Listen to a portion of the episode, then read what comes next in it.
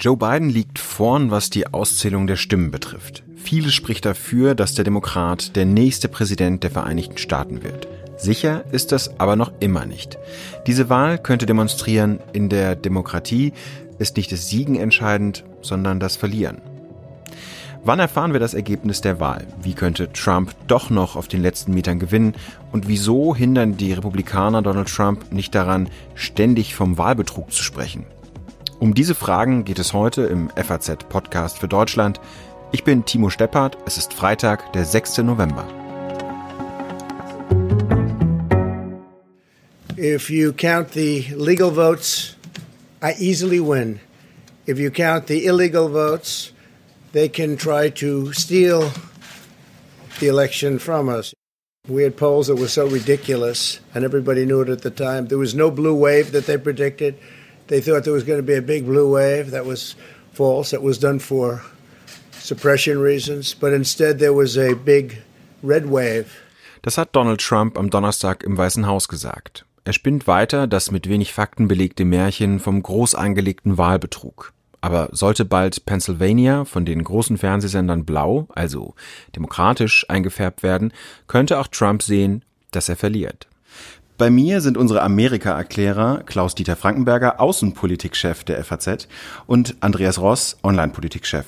Herr Frankenberger, hat Biden jetzt eigentlich gewonnen? Nein, Biden hat noch nicht gewonnen. Sie haben das richtig beschrieben. Biden liegt vorne in vielen Staaten, in den Staaten, in denen noch ausgezählt wird. Er wird mutmaßlich in einigen von denen auch die Nase vorn haben, aber das wird zum Teil so knapp sein, wie in dem jetzt schon berühmten Georgia, ähm, dass dort mit Sicherheit eine äh, Neuauszählung stattfinden wird. Die Marge, die ihn jetzt noch und schon von dem Präsidenten Trump trennt, ist extrem gering. Ich habe mal geguckt, ist, ist im Moment 0,02 Prozent. Also mit anderen Worten, da ist eine Nachzählung notwendig. Es ist eine Nachzählung notwendig in dem Bundesstaat Wisconsin, den er gewonnen hat.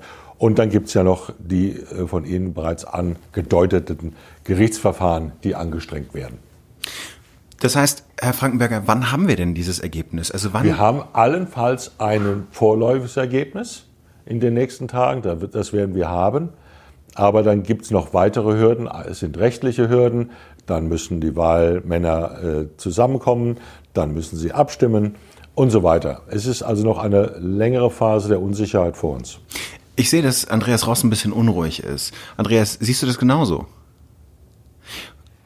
Auf jeden Fall, ähm, das, das ist ganz klar. Ähm, ich denke, für uns wird jetzt der nächste entscheidende Schritt doch sein, wenn die amerikanischen Fernsehsender möglichst übereinstimmend und die Agentur AP, die da stilbildend ist oder, oder maßgeblich ist für sehr viele Medien, wenn die mit ihren Fachleuten vorsichtig, wie sie dieses Jahr sind, entscheiden, dass sie einen weiteren Staat blau für Joe Biden einfärben können.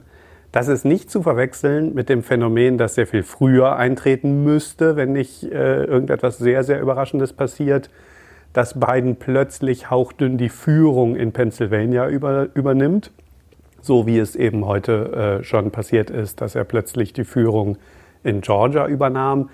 Das heißt ja nur, dass es andersrum total knapp ist und too close to call, wie die Amerikaner sagen. Also dass man es eben noch nicht einem der beiden Kandidaten sicher zuschlagen kann.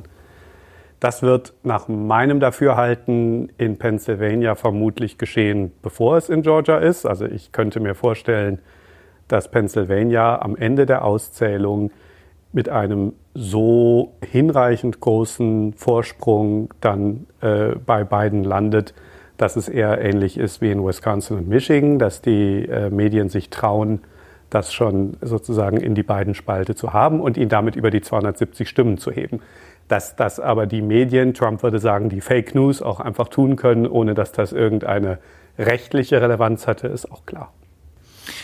Das heißt, ich würde gerne mal durchgehen, was müsste denn überhaupt noch passieren, dass Donald Trump doch noch gewinnt? Also was wären die Szenarien, die da eine Rolle spielen? Also er müsste ganz einfach alle fünf Staaten, um die es jetzt noch geht, äh, das sind die Staaten Nevada, Arizona, Georgia, North Carolina und Pennsylvania gewinnen. Alaska ist noch offen, aber das Alaska ist im Grunde ein Staat, der geht zu 60 äh, zu 40, 70 zu 30 an die Republikaner. Der, den hat er sozusagen im Sack, aber die muss er alle gewinnen. Er muss alle gewinnen, die noch offen sind. Diese vier, die mindestens noch offen Diese sind. Diese fünf Staaten sind, fünf. fünf Staaten sind es, die muss er alle gewinnen. Er hat keinen anderen Weg. Es sei denn, er versucht in anderen Staaten, den, wie gesagt, den Weg über die Gerichte, versucht das, äh, das bisherige Resultat zu inkriminieren. Äh, die, äh, die Grundlagen, die er bis jetzt dafür anführt, sind sehr, sehr dünn. Im Grunde sind sie eigentlich erfunden. Es gibt hier und da ein paar Fälle, wo Unregelmäßigkeit waren, aber das sind sozusagen aus der Distanz betrachtet nicht in irgendeiner Weise verhandlungs, verhandlungsfähig.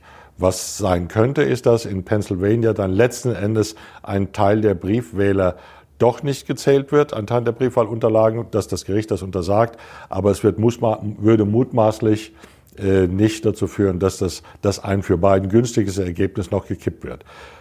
Der, der Präsident muss alle offenen Staaten gewinnen. Äh, für Joe Biden genügen zwei. Hm. Und um ganz kurz auf diesen Aspekt einzugehen, der Präsident hat es ja schon sehr früh eingebracht, dass er zum Supreme Court gehen will. Das war ja noch in der Wahlnacht selber. Ja, in der Wahlnacht selber. Ähm, welche, welche, an welchen Punkten, Sie hatten jetzt gerade gesagt, es gibt einzelne Punkte, an denen er womöglich einen Punkt haben könnte. Welche könnten das sein, dass ja, der, ihm vor Gericht der, helfen? Das, das, hat Kollege Ross ja das letzte Mal bereits erklärt, dass in Pennsylvania hat äh, ein Gericht entschieden, dass auch Briefwähler gezählt werden, weit über den, den Tag hinaus. Das Parlament hat das anders gesehen, das Einzelstaatsparlament. Und das oberste Gericht, beispielsweise der Vereinigten Staaten, der Supreme Court, der hat sich mit dem Fall nicht materiell befasst, hat nur gesagt, die Zeit ist zu kurz zu entscheiden, das Gericht, das Untergericht, äh, das Urteil des unteren Gerichts gilt. Das kann noch mal auf, äh, aufgerufen werden sozusagen. Es gibt Fälle, wo man äh, Wahlunterlagen vertauscht hat, wo man versehentlich zugeschlagen hat. Das haben ja Beobachter beobachtet und festgestellt, das ist insgesamt, insgesamt aber so dünn, die Beweislage, dass, dass mutmaßlich da ein, Richt, ein Wahlergebnis nicht gekippt wird. Das heißt aber nicht, dass die knappen aus in den Staaten, in denen das Resultat besonders knapp ist, Wisconsin ist wieder der Fall, 20.000 Stimmen Unterschied. Es wird in Georgia mit Sicherheit der Fall sein und womöglich noch in ein, zwei anderen Staaten, die jetzt noch auf der Kippe stehen, dass die Wahl neu ausgezahlt wird. Und das wird noch dauern. Andreas. Aber da sollte man vielleicht auch sagen, es gibt kein Beispiel in der Geschichte dafür, dass eine komplette Neuauszählung, wenn man mal von dem Jahr 2000 und Florida, wo der Supreme Court interveniert hat, absieht, ja. dass durch das reine neue Zählen ein ein Rennen, das jetzt nicht nur auf der Ebene eines Wahlbezirks, wo es um einen Abgeordneten gegangen wäre, sondern ein Rennen, wo die Stimmen am Ende auf der Bundesstaatsebene zusammengezählt werden, das Ergebnis verändert hätte. Also es ähm, auch vor vier Jahren ist in Wisconsin neu gezählt worden. Ähm, das hat, glaube ich, Herrn Trump damals noch 137 Stimmen, wenn ich es richtig im Kopf habe, zusätzlich beschert. Bei einem 10.000 Stimmen Abstand ist das dann einfach nicht etwas, wodurch man, wovon man sich viel versprechen darf die zählen schon ganz ordentlich. Und insofern, ich möchte gerne nochmal, weil das so wichtig ist, ja, es hat Unregelmäßigkeiten bei dieser Wahl gegeben. Nein, es hat noch nie eine Wahl gegeben ohne Unregelmäßigkeiten. Das ist so in diesem hyperdezentralen System der Vereinigten Staaten machen viele Leute viele Fehler. Es gibt keine Oberaufsicht auf Bundesebene. Es gibt Staaten wie Michigan, wo das kommunale Vertreter sind. Mehr als 1600 verschiedene Leute haben die Verantwortung. Da werden Fehler gemacht, da sind nicht alle gleich. Aber nichts davon, was wir bisher gehört haben, auch was wir bisher gehört haben von den Anwälten von Trump, von den Söhnen von Trump und vom Präsidenten selbst, addiert sich zusammen zu einem Fall, den man vor die Gerichte und dann vor den Supreme Court bringen könnte, indem man seriöserweise argumentieren kann und deshalb müssen Hunderttausende Stimmen für ungültig erklärt werden. Diese, diese einzelnen Fälle von möglichen ähm, Unregelmäßigkeiten oder die auf Widerspruch bei den republikanischen Wahlbeobachtern stoßen, rechtfertigt in keinster Weise die Behauptung, hier liege systematisch Betrug vor. Und der Präsident werde seines sicheren Sieges beraubt. Hier, setzt, äh, beraubt. Hier setzt sich fort, was er in den vergangenen Wochen und Monaten zu tun versucht hatte, Briefwähler zu diskreditieren, wo denen alle wussten, dass ein, der überwiegende Teil der Briefwähler demokratisch wählen würde. Äh, ich halte das persönlich für ein ungeheuer skandalöses Verhalten eines Präsidenten unwürdig und er sollte sich ein Beispiel nehmen an frühere äh, Präsidenten, die ihre Niederlage mit Anstand, um nicht fast zu sagen mit Erhabenheit eingestanden haben. Andreas Ross, wenn jetzt alles, wenn so viel danach ausliegt, äh, aussieht, dass Joe Biden gewinnt, ähm, wie könnte denn eine Exit-Strategie von Donald Trump sein? Das ist mir rätselhaft. Äh, ich bin mir, jetzt ist Strategie und Donald Trump sind sowieso zwei Begriffe, die man nicht so gerne in einem Satz äh, benutzt, weil einem nicht viel einfällt, wo er sozusagen mithalten kann mit den großen Worten, die er findet. Also ganz klar ist seine Taktik oder sein Plan jetzt zu sagen, das kann alles nicht wahr sein und ihr habt doch gesehen, ich lag doch so weit in Führung und das hat er ja tatsächlich monatelang vorbereitet, dass er irgendwie so getan hat, als ob das alles nicht, nicht stimmen könnte. Aber damit hat er ja auch den Gegner gewarnt und alle, die es hören wollten, zumindest die guten Willens waren, wissen, Briefwahlstimmen werden in manchen Staaten später gezählt. Briefwahlstimmen sind, weil Trump es delegitimiert hat für seine Wähler, eher Demokratenstimmen und so geht das also alles mit rechten Dingen zu. So, was macht er jetzt? Wir wissen, dass Donald Trump das Weiße Haus nicht als Verlierer verlassen möchte. Dann bleibt also sozusagen als letzter Ausweg, dass er es verlässt, dass er irgendwie wenigstens als gefühlter Gewinner es verlässt. Ja? Ähm, das kann ich mir nicht so im Detail ausmalen gerade. Ich glaube aber, er wird, ihm wird nicht so viel anderes übrig bleiben, als da irgendwie hinzugehen. Also ich sag mal, je mehr er schmollt jetzt. Ja, je mehr er sagt, oh, und die Umfragen haben meine mhm. Wähler demobilisiert und außerdem habe ich ganz in ganz vielen Staaten, und das stimmt ja, äh, Rekordergebnisse erzielt, die mir niemand zugetraut hat. Also je mehr er sozusagen sagt, ich bin doch eigentlich der Gewinner dieser Wahl und ich finde, da hat er nicht im Sinne des Ergebnisses, aber im Sinne von jemand, der die Erwartungen sehr, sehr weit übertroffen hat, hat er ja auch einen Punkt, so, je mehr er auf diesen Diskurs einschwenkt, bahnt er sich vielleicht selber einen Weg, irgendwann rauszugehen und ich sag's mal salopp in sein Winter White House zu ziehen, ja, also seinen Golfclub in Florida, den er schon mal so genannt hat, und das Land dann halt von dort aus weiter mit Tweets und so weiter, so als der gefühlte Wahlgewinner äh, zu machen. Das, ist, das klingt alles sehr kindisch, aber äh, es beruht auf meiner jahrelangen Beobachtung dieses Präsidenten. Das kann ich mir noch am ehesten vorstellen. Aber solange er sagt, das war alles Betrug, kann er natürlich nicht gleichzeitig sagen, naja, aber dann ist es halt so und seine Marke des niemals aufgebenden, des immer weiterkämpfenden Donald Trump schärfen. Ich habe nur immer noch die Hoffnung, dass eins, Donald Trump keine Lust hat, vom Secret Service am 20. Januar um 12 Uhr als Hausfriedensbrecher aus dem Weißen Haus getragen zu werden. Und ich sehe nicht, dass zweitens, auch wenn jetzt erste Loyalisten aus dem Kongress von den Republikanern anfangen, so ein bisschen mit in sein Lied einzustimmen, ich sehe nicht die republikanische Massenbewegung, die aus äh, Donald Trumps äh, Problem ein amerikanisches Problem macht und bereit ist, diese Schlacht mit ihm zu schlagen. Herr Frankenberger, wie lange kann das denn andauern, dass die Republikaner schweigen und sich äh, Trump auch so ein bisschen einfach gewähren lassen und von diesem Wahlbetrug reden lassen? Naja, da muss man uns vielleicht nochmal das Wahlergebnis selbst an, anschauen. Und ähm, da muss man zunächst feststellen, dass der Präsident, das wurde gerade angesprochen, enorm, äh, enorm mobilisiert hat. Er hat für ihn fast sieben Millionen Stimmen mehr bekommen als äh, vor vier Jahren. Enorm. Denken Sie dran, wir haben, hinter uns liegt äh, die wirtschaftliche Krise nach äh, wunderbaren Jahren zuvor. Es liegt ein, der Kollaps der, der Wirtschaft. Wir haben die Corona-Krise mit den furchtbaren Zahlen in den Vereinigten Staaten. Und er ist in der Lage, knapp sieben Millionen zusätzliche Wähler zu mobilisieren.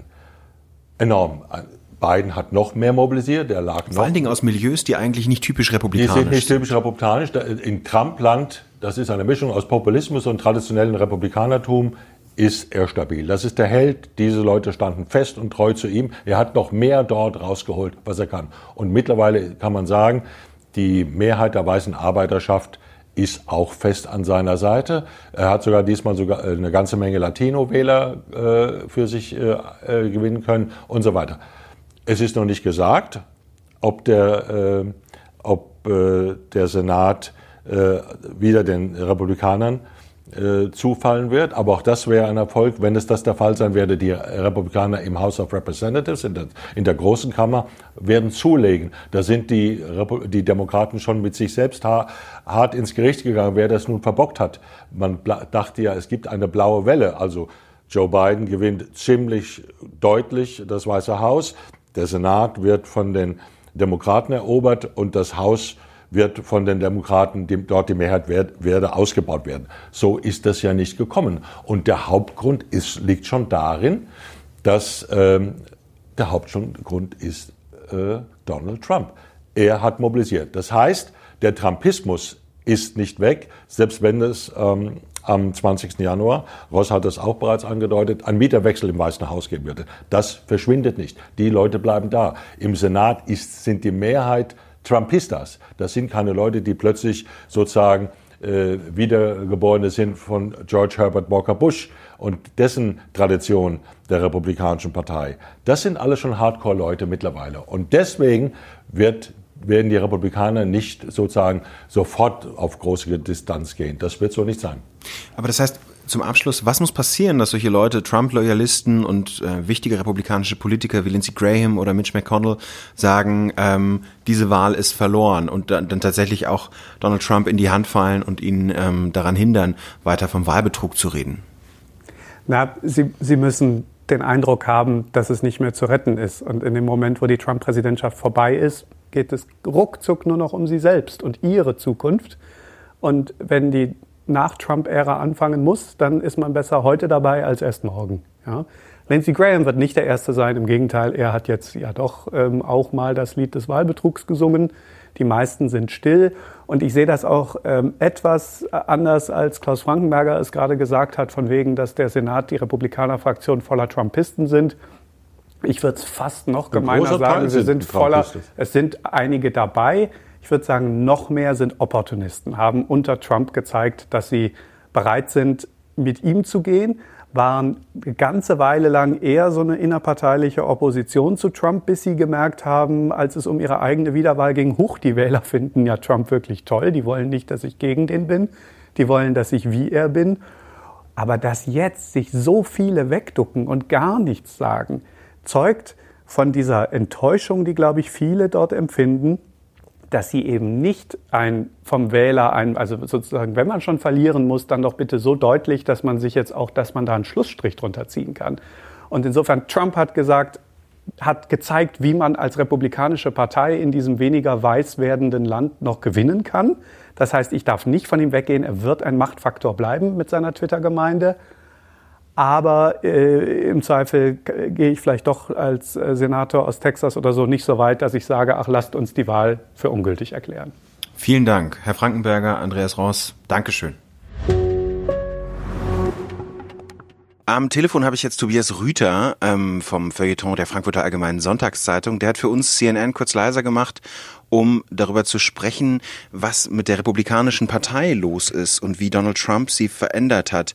Tobias, ob Trump jetzt gewinnt oder verliert, 60 Millionen Amerikaner haben ihn gewählt. Was sagt das über das Fortbestehen des Trumpismus aus? Man kommt hinter diese Bilder nicht zurück, die wir in den letzten Jahren gesehen haben. Und ich glaube, diese Form der populistischen Aggression, die sich in Trump eben äh, ein Gesicht äh, gesucht hat, die wird uns sicher enthalten bleiben. Aber ich bin eigentlich ganz zuversichtlich insofern, als dass wir in den letzten vier Jahren ja gesehen haben, dass da auch Bürger, Bürger, ähm, Bürgerrechtsbewegungen sich formiert haben, auf die man bauen muss. Im Grunde wäre es eher so, dass wir reden sollten über das, was sich jetzt gezeigt hat hinter Black Lives Matter ähm, und anderen Bewegungen, dass wir darauf bauen müssen, dass sich dort etwas artikuliert. Es gibt einen amerikanischen ähm, Wissenschaftler, Ezra Klein, der gesagt hat, nein, gerade sollten wir uns freuen über diese Polarisierung, weil endlich sich etwas wieder tut. Das ist zwar ein bisschen ähm, sagen wir mal, Spin-Doctoring, aber letztlich ist es ja wahr. Da formiert sich eine, eine Bewegung, die Probleme, die sehr, sehr lange schon sehr tief äh, verankert sind, äh, einfach angehen. Das stimmt mich zuversichtlich, würde ich sagen. Ja. Doch, stimmt mich zuversichtlich. Das finde ich einen total interessanten Gedanken auch von Ezra Klein. Warum ist die Polarisierung eigentlich am Ende vielleicht doch gut? Vielleicht kannst du mir das mal erklären. Letztlich kann man damit besser, glaube ich, umgehen, wenn man weiß, woran man ist. Das ist zwar hart, aber weißt du, wenn man in Amerika länger lebt, dann vergisst man irgendwann mal schnell im Alltag, dass dieses Land einfach ähm, ein, auf, einer, auf einem Unrecht äh, aufgebaut ist, der, nämlich der Benachteiligung, der systematischen Benachteiligung der Schwarzen, an die man sich irgendwie gewöhnt, gewöhnt, wenn man eben seiner Wege geht und sie im Alltag nicht mehr sieht. Und irgendwie haben die letzten vier Jahre doch in Erinnerung gerufen, das ist jetzt, also the buck stops here, um es mit Eisenhower zu sagen, ähm, das reicht jetzt, wir müssen uns damit auseinandersetzen, dass es diese Spaltung gibt und sie angehen. Und das ist sehr mühsam und anstrengend, aber ich bin, ähm, vielleicht liebe ich deswegen Amerika auch so sehr, äh, ein ziemlicher Optimist. Ich würde sagen, dass das eine ein gutes Ausgangsposition immer ist, sich über ein Problem anzuschauen und, zum, und nicht darüber hinwegzugehen. Insofern würde ich sagen, ja, die Polarisierung hat in dem Sinne etwas Gutes. Was sie dabei anrichtet, ähm, wenn man sich den Tonfall der, äh, der republikanischen, äh, des republikanischen Lagers anguckt, das steht auf einem anderen Papier. Aber wir wissen jedenfalls, ähm, wie die Interessen verteilt sind. Aber ist dieser Gedanke von Heilung, was gerade auch in deutschen Leitartikeln so steht, als Aufgabe für Joe Biden, ist es überhaupt zu leisten? Also diese, diese zwei polarisierten Teile irgendwie wieder zusammenzuführen oder zumindest in Dialog zu bringen? Ich spreche jetzt mal einfach als Tobias Rüther und nicht als ähm, äh, der, dessen Herz an diesem Land hängt ähm, und nicht als äh, distanzierter und cooler Beobachter. Mir reicht es jetzt eigentlich langsam ähm, äh, bei der Vorstellung, dass die Demokraten weiterhin äh, so versuchen, irgendwie Gemeinsamkeiten zu suchen. Vielleicht ist jetzt mal eine Zeit lang äh, einfach auch gefragt, dass sie ziemlich entschieden ähm, äh, das durchbringen, was sie zum Beispiel mit der, mit der Gesundheitsreform, mit der Krankenversicherung, was sie mal begonnen haben. Schon bei Obama, der und das ist ein bisschen schwierig, über Obama, Obama zu reden, weil Obama natürlich auf viele Dinge Rücksicht nehmen musste oder dachte, Rücksicht zu nehmen. War es oft so, dass ich durchgeatmet, äh, durchgeatmet habe und gedacht habe, warum suchst du jetzt immer noch die Verständigung mit dem Gegner, der sich, der dich offensichtlich verachtet? Das ist deren, vielleicht einfach deren Problem jetzt eine Zeit lang. Wir müssen jetzt irgendwie vielleicht als demokratische Partei, jetzt spreche ich mal als beiden, dafür sorgen, dass der Laden wieder verlässlich ist und dass man äh, auch ein verlässlicher Partner für den Rest der Welt ist. All das gesprochen jetzt sozusagen in dem, in diesem, in, äh, aus der, aus der persönlichen Frustration dabei zuzuschauen, wie immer wieder die ausgestreckte Hand der demokratischen äh, ähm, Vertreterinnen und Vertreter ausgeschlagen wurde. Und ähm, das ist wirklich auf Dauer kaum auszuhalten, dabei zuzuschauen. Äh, lass uns mal davon ausgehen, dass Trump tatsächlich verliert. Wir wissen das zum jetzigen Zeitpunkt noch nicht. Was meinst du? Bleiben die Republikaner auf diesem populistischen Kurs? Naja, das ist ja schon, es dauert, der dauert ja schon etwas länger an. Die, der eigentliche Schlacht, Schlachtruf dieses Kurses ist auch nicht unbedingt Make America Great Again, sondern Let's Take Our Country Back. Die Vorstellung ist im, im, im, im Inneren, glaube ich, dass es ein Vorrecht gibt auf die Führung dieses, äh, dieses, dieser amerikanischen Nation und dass sich seit einigen äh, Jahren eben halt einfach Leute diese, äh, diese Amerika äh, amerikanische Nation ähm, unter die Nägel gerissen haben, ähm, von denen wir, äh, von denen wir es einfach zurück, äh, zurückerobern müssen. Dieses, äh, und im, im Grunde ist es natürlich, weil es eben mit Obama am deutlichsten wurde, äh, eine rassistische äh, Tradition, die sich da zeigt. Ähm, Take a Country Back von jemandem, der Amerikaner ist und als Amerikaner zu amerikanischen Präsidenten gewählt worden ist, das ist schon eine wirklich wilde Vorstellung davon, wie Demokratie funktioniert. Insofern würde ich sagen, bleiben Sie, äh, ich gehe davon aus, dass sich nichts ändern wird. Ich sehe auch keine also ich merke immer wieder, um jetzt etwas auszuholen, ich merke auch immer wieder bei den deutschen Transatlantikern so diese Neigung dazu, so sentimentale Vorstellungen von der Republikanischen Partei, von James Baker und dann den äh, auch George äh, Herbert Walker Bush und sozusagen die 80er Jahre Republikaner, die eben noch große Feste im Weißen Haus mit Nancy und Ronald gefeiert haben, dass man da so zurückdenkt und sagt, ja, irgendwo ist davon noch da was. Aber da ist davon nichts mehr. Also was davon geblieben ist, ist höchstens die Hülle. Aber ich sehe niemanden, der tatsächlich diesen äh, internationalen, ähm, liberalen, respektvollen äh, Kurs auch im Umgang mit dem Gegner, der das fortsetzen würde. Ich kenne keinen. Ich kenne nur Leute, die abgewählt wurden und nicht mehr im Amt sind, die sich jetzt irgendwie äußern. Und dann sind so ein paar, ähm, diesem Lincoln Project, was es gab, diese Plattform innerhalb der Republikanischen Partei, die gegen Trump sich formiert haben, aber in der Tat erst in den letzten zwölf Monaten. Das ist alles echt spät.